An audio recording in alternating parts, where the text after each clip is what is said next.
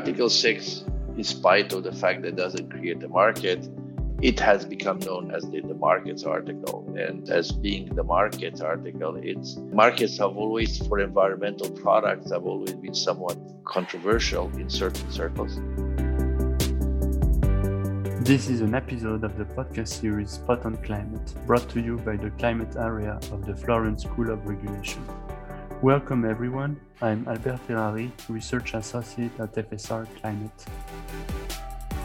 This podcast will focus on the opportunity and the challenges to implement the Article 6 of the Paris Agreement. I have the pleasure to welcome Andrei Marcu, founder and executive director of the European Roundtable on Climate Change and Sustainable Transition. Welcome, Andrei, and thank you for taking the time to speak to me.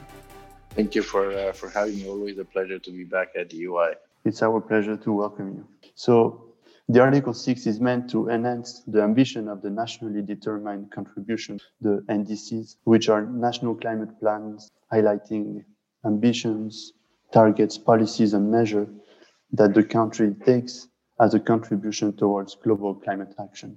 So what are the different ways in which the parties to the Paris Agreement can engage in international cooperation under the Article 6? For the implementation of their nationally determined contribution? Thank you, Albert.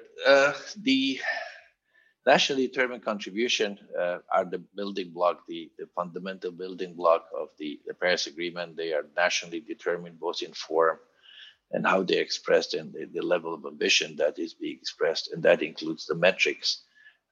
How are they expressed in tons of CO2? Are they expressed into amount of renewable energy, etc., etc. The exact wording in the Paris Agreement is that Article 6 should allow for higher levels of ambition, which means that the contribution of Article 6 should make it easier in some way for the parties to the Paris Agreement that are engaging voluntarily in Article 6 to increase their level of ambition, to increase their contribution to reaching the goals of the Paris Agreement. So in terms of how they can do this, the Paris Agreement, Article 6 of the Paris Agreement specifies three ways. One of them is through international cooperation, which is Article 6.2 to 6.3.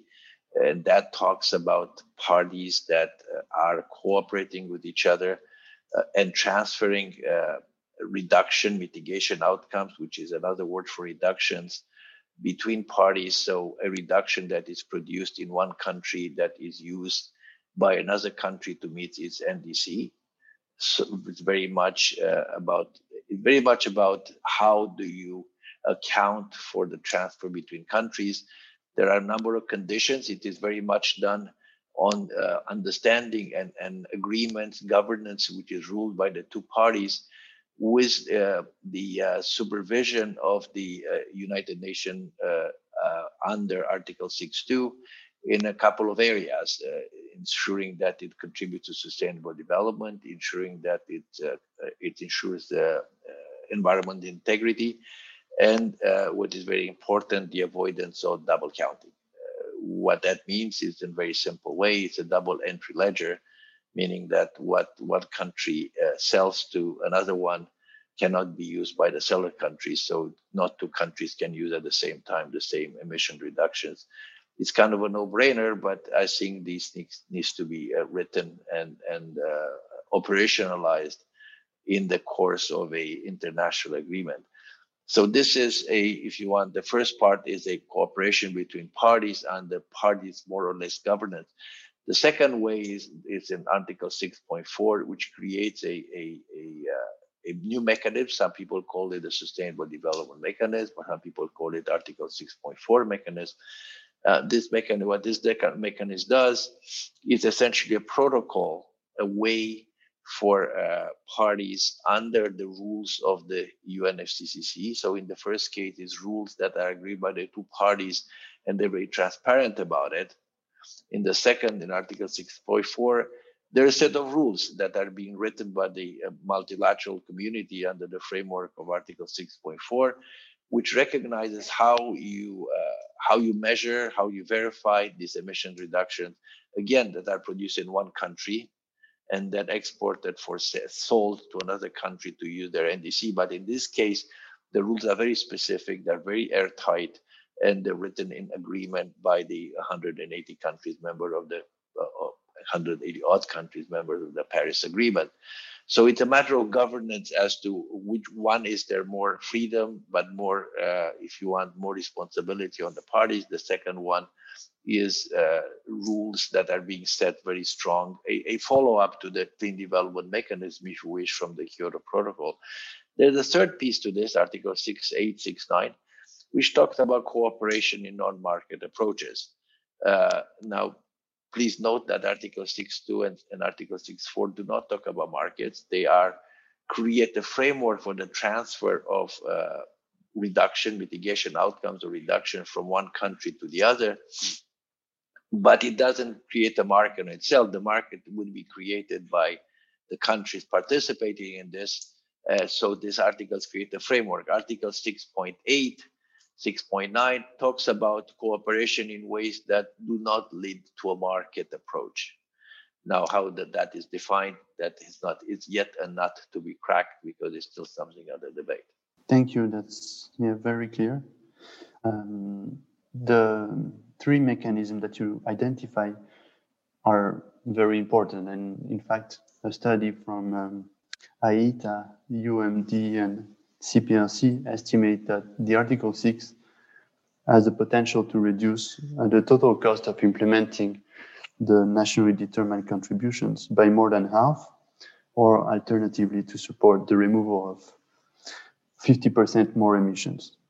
But despite these benefits, almost 6 years after the Paris Agreement, the rules of the Paris Rulebook for the implementation of this Article 6 are not yet agreed upon. So what are the main stumbling blocks in the negotiation process in view of reaching an agreement on Article 6?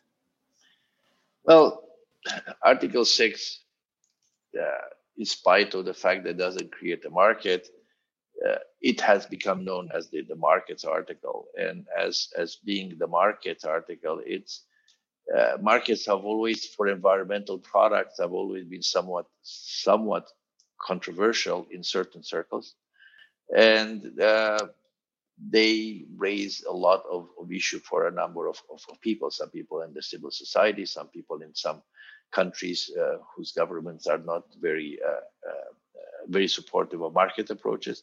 So these people have been extremely suspicious of this, if not outright hostile to the concept of, if you're commoditizing the environment, the common goods. So that's the starting point in this.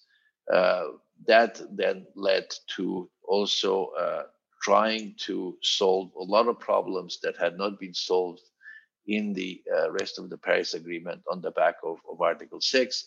And now being the only, it's a bit of a vicious circle because it's the last article that for whom the rule book of the Paris Agreement has not been written. The Paris Agreement, and then we operationalize the Paris Agreement through the rule book, and all the chapters have their own rule books, and Article 6 is the only one. Now, if you have Article 6 left as the one who hasn't had a rule book, then you try to dump everything that you haven't solved in the other articles through Article 6. There are some fundamental issues, and they're not necessarily generally accepted. People focus on a number of things which are very, if you wish, very concrete. How do you do accounting for Article 6.4 in order to avoid double counting? There are different views. Brazil and others have one view. The European Union, others have a different view. Whether you this mechanism contribute a share of proceeds, some financial contribution to the adaptation fund overall, whether they are an offsetting program or they have to lead to overall mitigation. There's a lot of things that way. But really, fundamentally, if you look at it, it's an attempt by some parties to look into this and move the needle, move the goalpost. I think that there has been, from the very beginning, NDCs were defined in a certain way, or some people understood NDCs to be defined in a way, and other people understood it, or they seem to understand in a different way. And that has deep repercussions of how you interpret Article 6. Do you understand NDCs as having to be defined only in terms of CO2 equivalent, or can you define it every way, any way you want? Now, that has a lot of implication that cascades in the indicators and the metrics in which you measure, in the metrics you do your accounting, and all kind of things like that. But way back, if you go upstream, you find that it's a philosophical debate as to whether it is in one metric or any metric. Was it some people think the NDCs are targets, and some people think that NDCs are a collection of actions that lead to those targets. It's a subtle difference, but it's a difference. And if you think that it's a target, then you look at what is additional, as they say in this business, meaning what counts as not having happened in the absence of the project in one way or another. So all these, there are some very deep philosophical debates. I think that people look at it as, well, we have these problems that are, we will patch them up. The question is, can you patch them up, or do you have to go back to the source of the problem and solve your deep differences, and then you can solve the other problems? My sense is that it's a very complicated story for people to go back to reopen what was the initial agreement in Paris, where, these international agreements have, people tend to paper over at the last moment many differences in order to reach an agreement. Say, we'll deal with it later. So do you want to go back and reopen this in order to get a clear understanding, or you try to move on and try to continue to paper them over and try to find compromises? My bet is on the latter, because going back, that would mean literally reopening the agreement. And I think that not too many people have a stomach for that. Yeah, I mean, you mentioned that it's a complex negotiation. There is some are suspicious, hostile, and in fact, ERCST is playing a key role in facilitating this dialogue between the negotiators on Article 6, as you lead an informal forum on the implementation of Article 6 of the Paris Agreement. So with this experience and with your perspective, do you see a way to reconcile the different point of view? And if so, what would you recommend to Italy and to the UK in clearing the way for an agreement on these issues for the next COP26? I think that you're back to the fundamental approach of the, Valence knowledge. You're back to the fundamental approach of the Paris Agreement, which is a bottom-up and top-down meeting somewhere in the middle, because the Paris Agreement is very much about a bottom-up. Everybody does and contributes what they can, and there's a top-down, which is the transparency part. Everybody has to report in the same way and be transparent the same way. Now, if you paraphrase that and translate that into negotiating terms, I think what you need to do is you need to come up from the political level and recognize the fact that you have some serious problems, while at the same time giving indication to negotiators as to how those political issues are being addressed in order to unlock technical problems. There are, as I said, it is always possible, and it is international negotiations, so anything is possible, but it's always possible you will be able to paper over these things at the technical level and find some technical compromise and kind of be able to come up with an agreement. However, we tried that twice in Katowice and in Madrid, and we failed. Now we can try the third time, and maybe in Glasgow, and maybe it will work, or we can really recognize the fact that we do have some serious problems that need to be addressed, and then let the technical people who do not have I mean, they're smart people, many of them my colleagues and my friends, they're smart people, but they simply, in my view, do not have the authority to reach that kind of if you want, deep political decision. It's just the way it is. That's kind of the way I would look at it. I think that is a necessary the necessary approach, and I hope that it's being recognized. Thank you, Andrei. So now for the last question. In our project LiveDigit that supports EU and member state policymakers in deepening international cooperation on emissions trading, we often explain that carbon market integration can be developed without resorting to the mechanism of the Article 6, as they are not yet in place. But what would be the main implications of Article 6 for ETS linking? Well, look, as I mentioned, Article 6 is a facilitator. I think it provides tools. The market part is something that parties, part of the Paris Agreement countries will engage and will create those markets. In the case of linking, I think that the contribution of Article 6 is got to be in the issue of accounting. You have to be able to account you have the Swiss EU link, for argument's sake, and you have things flowing back and forth, and there's going to be a netting at some point. You have 1 million going one way and 1.1 going the other way, so it's a net of one. How do you account this in your reporting to the UNFCCC? Because in the end, parties, all these domestic things, those domestic markets or these linkages are done presumably in order to facilitate. There are tools to facilitate reaching the objectives that you have promised under the NDCs. And the question is, how do you do that accounting? And you can do it, but it doesn't have a UN blessing at this point. So the question is, are you paralyzed because you don't have that blessing, you don't have those rules, or in the absence of rules, you make the rules and then you declare them and you move on? There is, as part of the Katowice COP, the COP in Katowice a couple of years ago, there was no outcome in Article 6, but there was an outcome in another part of the Paris Agreement, a piece that deals with transparency. And under that piece, there is some guidance, at fairly high level guidance, of how to do accounting or how to do reporting, rather. Some people will claim that it's sufficient and I can use that, and some people will claim that this is just a very high level thing, and there's a lot of other things that you need to define.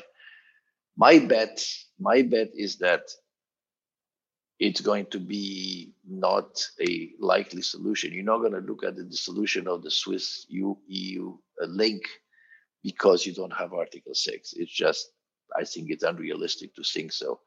So I think we may end up in a world where people are going to do the best with what generally understood, whatever generally understood means, what it's become an accepted way. Be very transparent of how they do this transfers and the accounting for this transfer, and move on. But certainly it will be a lost opportunity for the international community to play, or for the concept of nation to come together and set up rules, common rules, for something that's the global common good. And certainly it could be open to some abuse in some cases. If countries set up their rules completely on their own, there can be many, many ways you can do this, but it's not a desirable thing. So my bet is that it is desirable and probably important to have it, but I do not believe that it will sit in the way of linking if the political will is to go ahead and link. So once again, thank you for this insightful conversation and for participating in our podcast series. We look forward to monitoring how the negotiations on Article 6 will develop on the way to Glasgow. And we hope that next time we'll have the occasion to welcome you physically in Florence. Thank you very much, Albert, and then thanks to you and your colleagues at the EUI. Thank you, and stay tuned for a further episode of Spot on Climate.